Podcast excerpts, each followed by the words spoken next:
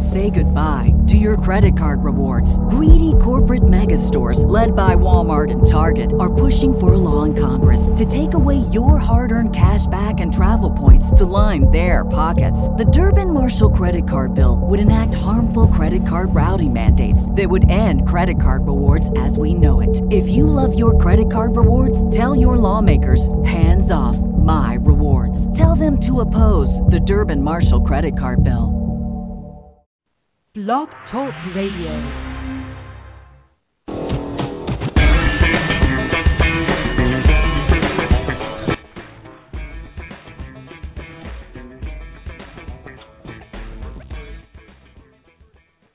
and welcome to Redleg Nation Radio. I'm your host, Doug Gray from RedsMinorLeagues.com, and today I'm joined by uh, Bill Lack and Chad Dotson from Redleg Nation. How you guys doing today? Doing great. Good. How are you today, Doug?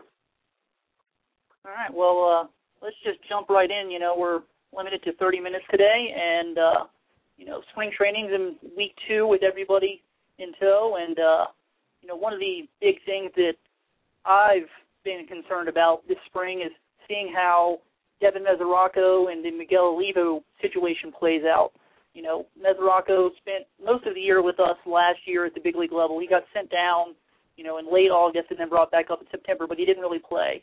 And uh, there was there was some concern that you know maybe he wasn't ready, you know, to be in the big leagues this year because he had a disappointing year last year. You know, there were some circumstances going on, you know, with inconsistent playing time, but you know, Ryan Hanigan was the guy last year, and you know he's the better defensive catcher, and last year he was certainly better offensively as well. Um, you know, what do you guys think about this situation? Uh, Chad, let's let's go to you first. What's your uh, what's your take on the Devin Mesoraco situation? Okay, well, you know, Ryan Hanigan is is the guy, the number one, de facto number one guy at this point. And I'm fine with that. Han- Hanigan's one of the more underrated players in the majors.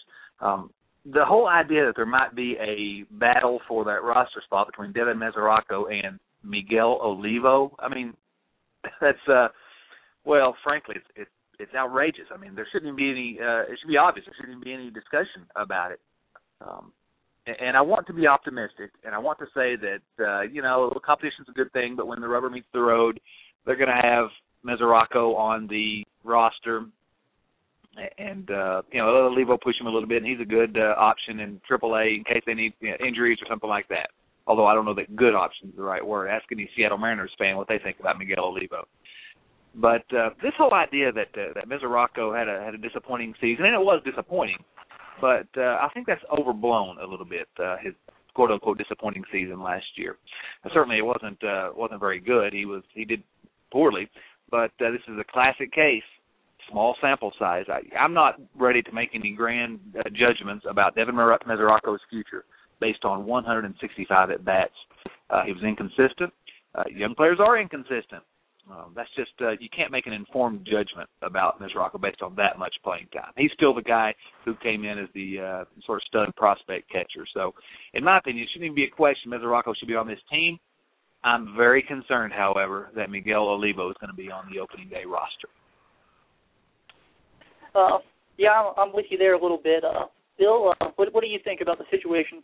Uh, I think I agree with what Chad's saying, but I'm not as concerned about it apparently as he is because just because of the way the Reds use their their backup catcher, they don't use them for pinch hitting. It's basically a de- defensive position and double switches, and, and even Dusty Baker will understand that, that Devin Mesoraco is a better option. Uh, and, you know, we talk about his, you know, that Devin was disappointing last year. He was. There's no doubt about that.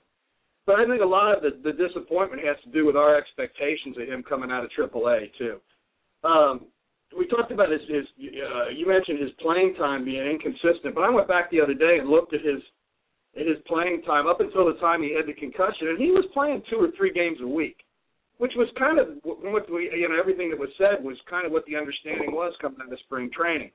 So you know I think it's fair to say that he was disappointing because he, he didn't really grab the the opportunity that he had because he struggled you know kind of, but until he played pretty well the first couple of months of the season. Uh, it wasn't until the summertime when, when he started to, to really uh, uh, his, his numbers started to tail off. But I, I'm not concerned about this at all. I, I'll be very, very surprised if he isn't on the 25-man roster.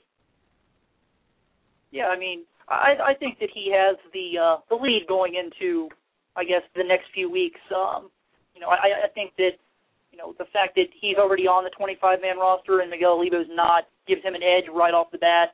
Um, that Olivo would definitely have to outperform him probably by a significant margin to you know take his spot away because the Reds would have to make a 40-man roster move and cut someone off of the roster in order to bring him onto the roster. Um, but you know, one thing that you had mentioned is that you know Mesoraco was playing two, sometimes three times per week, and you know, while you're right there, I think that one of the things, especially in the first half of the season, with the way the pitching, catching breakdown went, you know, he was going three or four days without playing, and then he'd play one day, one day, skip a day, one day, and then he'd be off three or four more days. I, think that it's just really hard for, especially a younger guy who's always played, he's always been the guy to really get into the groove, you know, with you know his his swing and I mean even defense sometimes because he was going so long without playing. While he was playing two or three times a week, you know the gap in between the times that he was playing was so big that you know it's almost like he was you know the 25th man on the roster with the way that he was being handled sometimes. Um, I know Chad. Did you have anything else that you wanted to get on on this on this topic? Yeah, I think you guys are both uh, sort of making me feel maybe a little bit better. Uh, maybe I'm just looking for an area to be too worried, uh, as I commonly do. Uh, but he, you got to think he's got to be on the roster. But one uh, more quick point that I, I think both of you are actually uh, sort sort of right.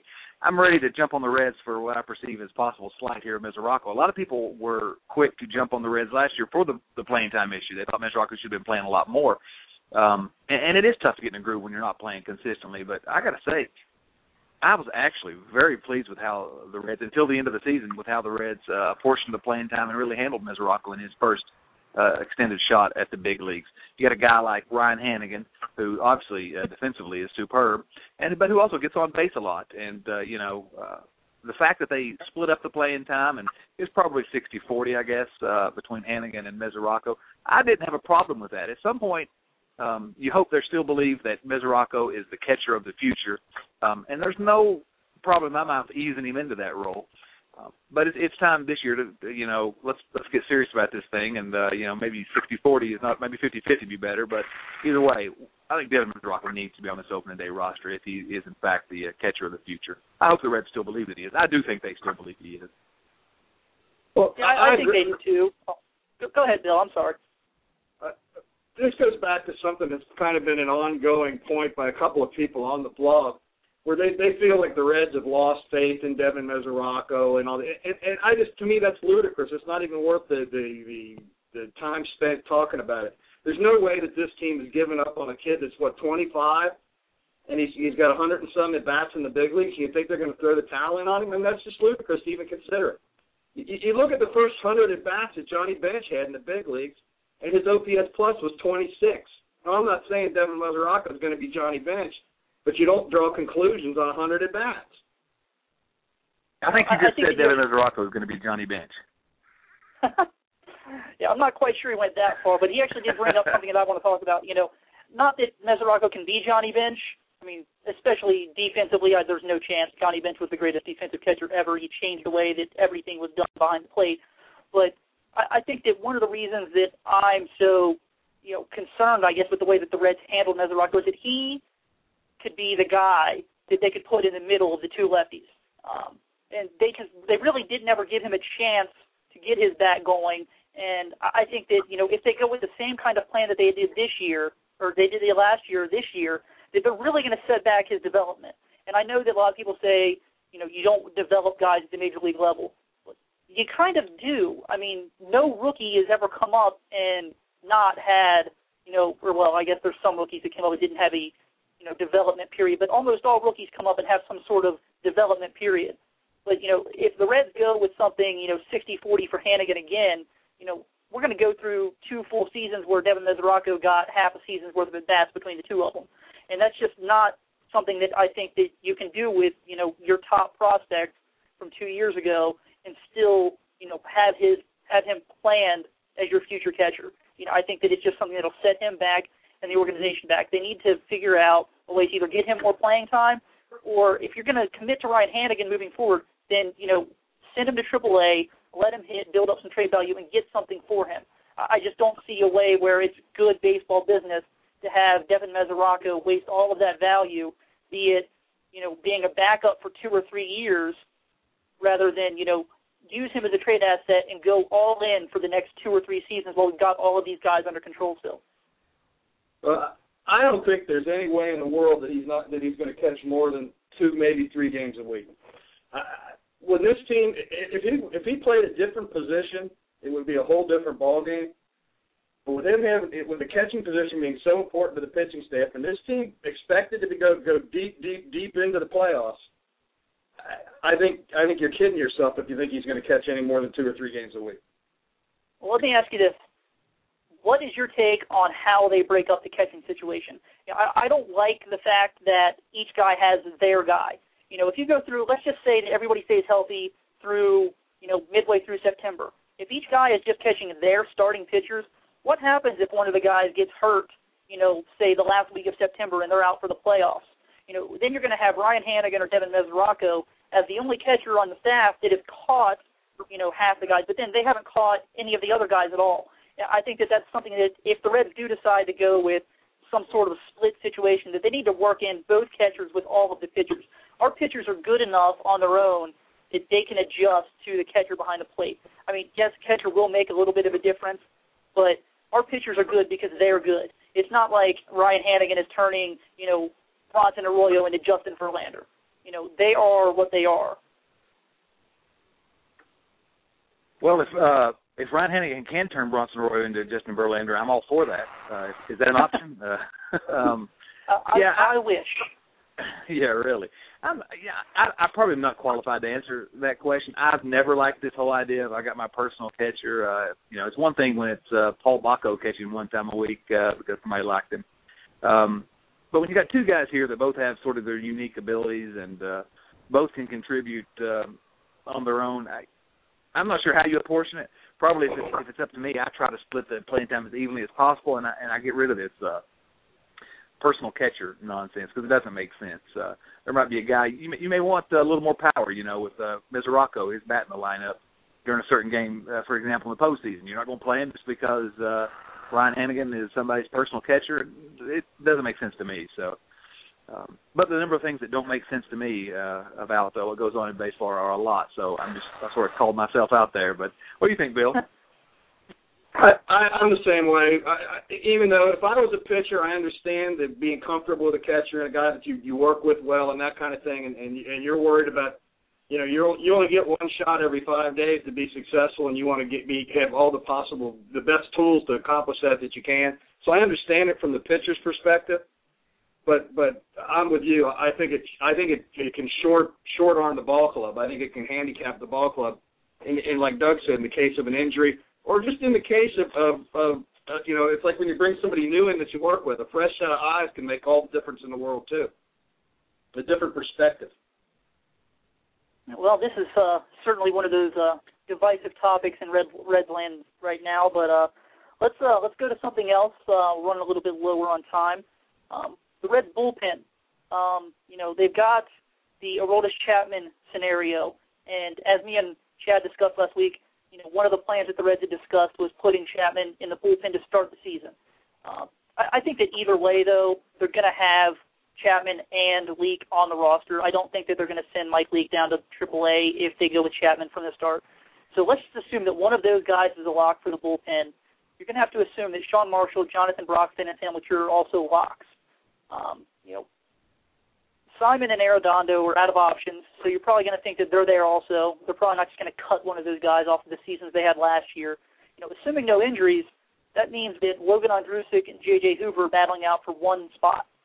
And then that doesn't even, you know, bring up, you know, Nick Masset, who he's not going to be ready to start the year, but eventually he might be healthy enough to come to the team and help as well.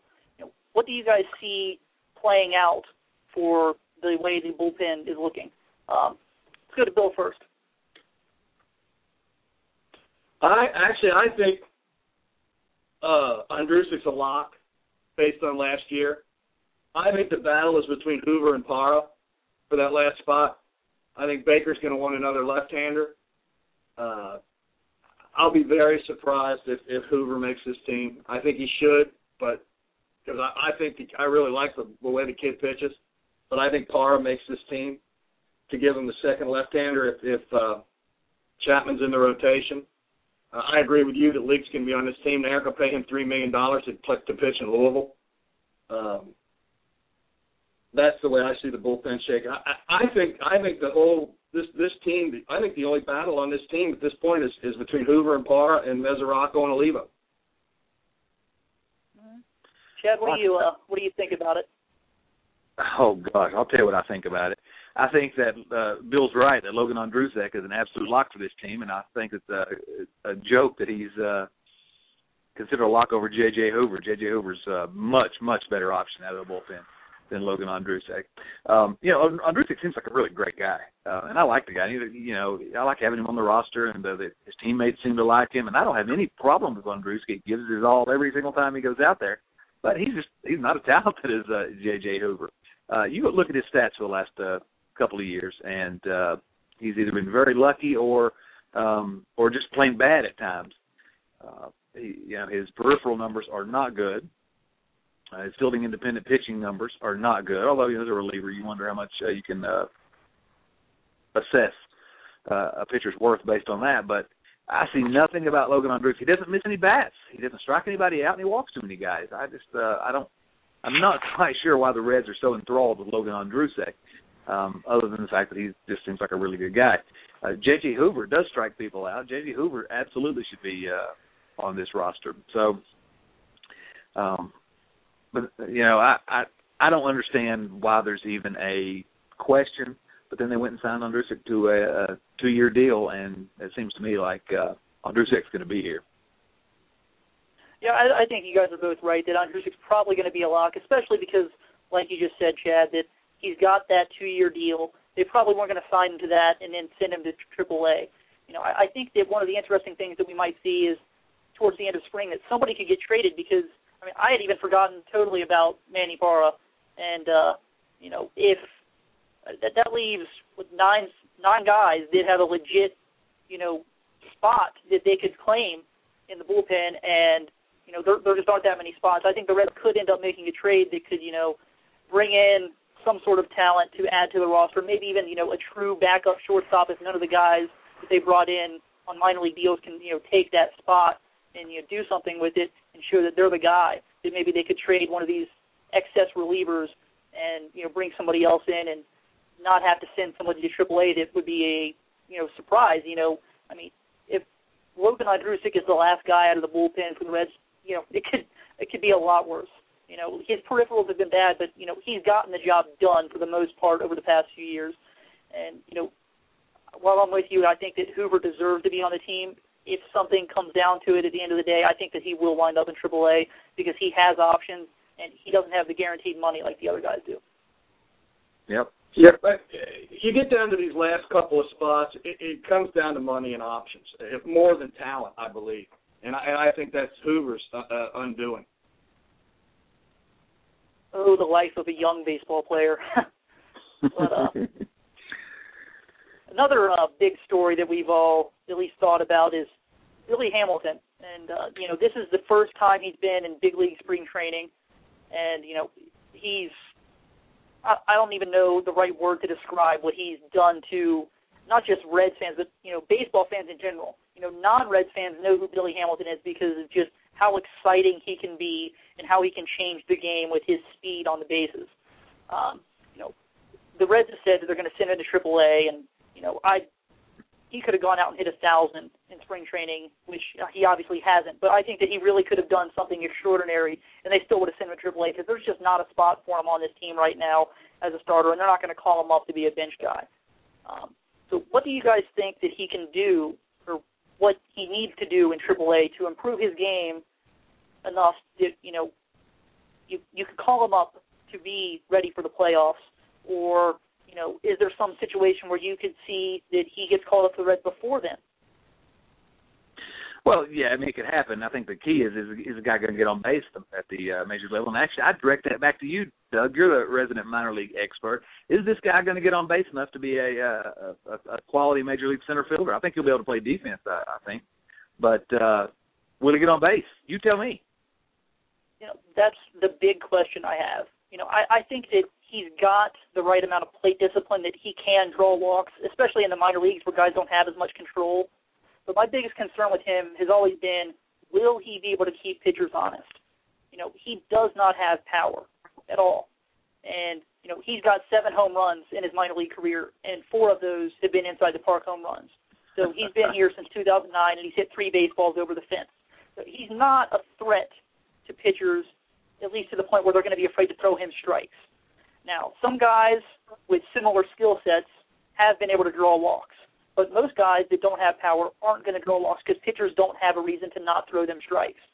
Uh, so I think that that's going to be the biggest question when it comes to Billy Hamilton is how can he make pitchers be weary of throwing him strikes? Um, you know, he's a guy that they can strike out, at least to this point. You know, he struck out 20% of the time he went to the plate last year in Double A. And while that's not necessarily a concern for most guys, when a guy's not hitting the ball over the fence, you know, it leaves less margin for error. You know, and while he can make up for some of that with his speed and beating out infield hits, you know, the fact is he doesn't threaten pitchers, and they've been able to strike him out. So, you know, how is he going to be able to, you know, make the adjustment that he needs to to keep pitchers honest against him? And I think that you know that's going to be the biggest thing that I'm going to look for while he's in Louisville you know, what can he do to make more contact? Because even now in spring training, you're seeing that he, you know, it, it's early, so his his swing might not be there yet, especially for a switch hitter because he's not getting as much time even in the cage as other guys because he's working on two different swings. But he struck out more than half of his at bats so far. You know, and strikeouts haven't really been something that has been, you know, not a problem for him, I guess, in the past. Um, so, you know, that's what I'm going to watch for in AAA. Can he avoid the strikeout a little bit more than he has in the past?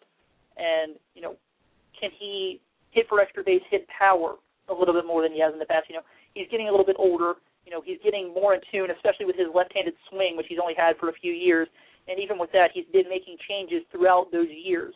And I, I think he made big progress last year with his left-handed swing. So I want to see less strikeouts and him actually hit for more power rather than you know him running for extra bases because he's just that fast.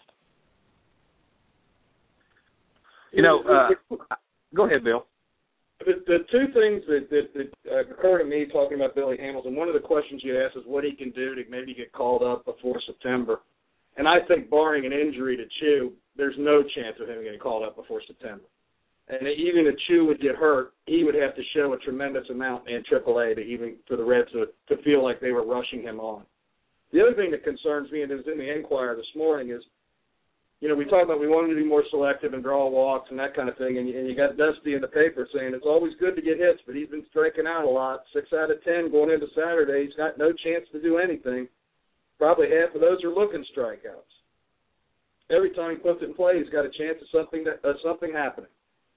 You know, so there's the Dusty Baker school of hitting. You know, just hack, hack, hack and and this is the, you know our top prospect, and we got Dusty trying to tell him that you don't want to be selective at the plate. I mean that scares the hell out of me.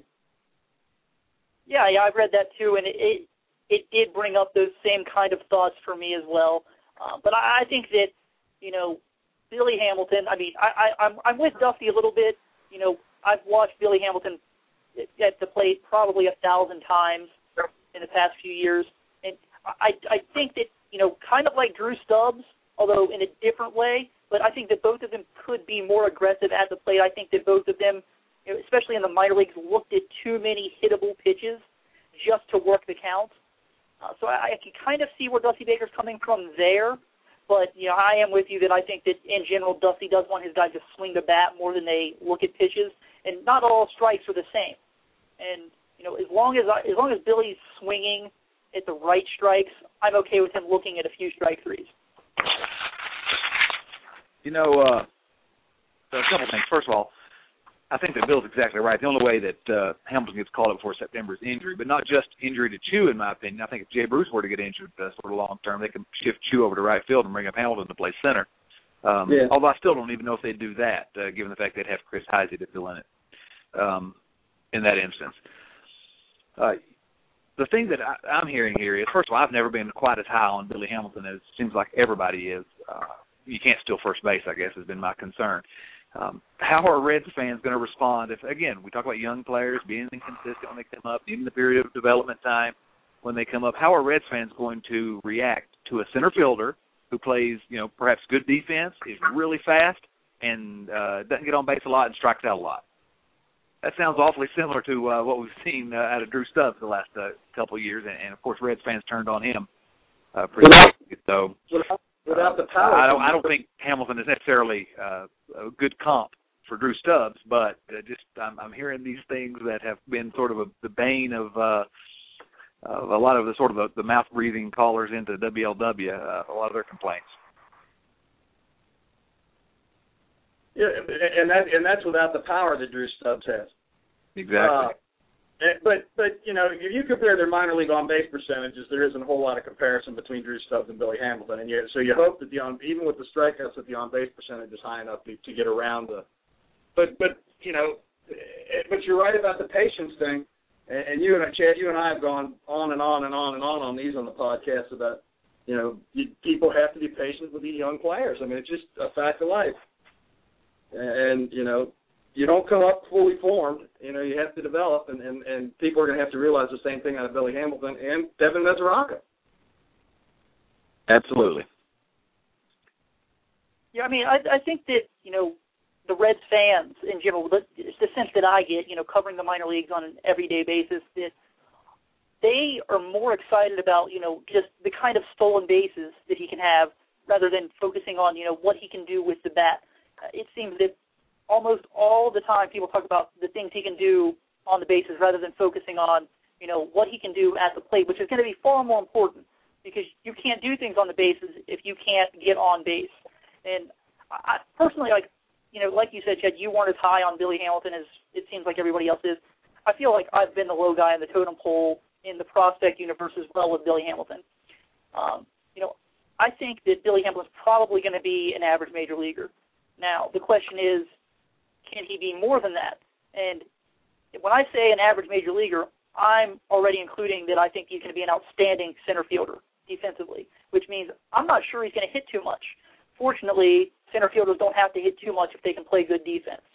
You know, Drew Stubbs really only hit that first season that he had, but he was still, you know, an average center fielder for a few years after that until last year because he was pretty good defensively. And I think that Billy Hamilton, while they're going to go about their offense completely differently. You know, Billy Hamilton could fit that same mold where most of his value could come from his defense. But, you know, there's a chance that, you know, if he can cut down the strikeouts a little bit and keep, you know, a 10% walk rate, that, you know, he could be an all-star level player beyond, you know, people voting him in. Like he could legitimately be a four or five win player if, you know, he develops fully with, you know, his bat, you know, cutting down the strikeouts, hitting for a little bit more power, and then of course, you know, he's going to add a lot of runs on the bases, not just with the steals, but you know, going first to third on routine singles, going first to home on you know long singles for certain guys. You know, he he really can be a game changer on the base paths. The key is, you know, what can he do, you know, before he gets on the base? You know, can he hit enough to be more than an average player? You know, can he do enough to where he can be a legitimate all star, even if he weren't stealing, you know, 50 to 100 bases? Because I, I really don't think that a team's going to run a guy that much, especially on this team in front of Joey Votto. I don't think there's a chance that he's going to steal more than 100 bases, even if he gets on base a lot, because they're not going to want to risk that, you know, Joey Votto could come up to the plate with nobody on base because somebody got thrown out. That that's just my opinion. Yeah, I think you're right. Yeah, I do too. Uh, to me, the, the the comp for Billy Hamilton right now is Deion Sanders. Oh God. One, one comp that I, I've always thought about, and it's not entirely accurate because they're, they're different kinds of hitters, but you know, I've always thought of him as a Michael Bourn type of guy mm-hmm. for his ultimate ceiling, or maybe even a Brett Gardner, you know, as his ceiling. You know, ne- neither one of those guys can hit for power, and both guys strike out in that 15 to 20 percent range, but they've made it work for them. They've done enough, you know, on the base paths and with their defense being so good, they've been really good players. while you know being marginal hitters. Um, you know, Brett Gardner walks a little bit more, but you know that's that that's kind of where I see him if he reaches his ultimate ceiling. And both of those guys are underrated in general by baseball fans.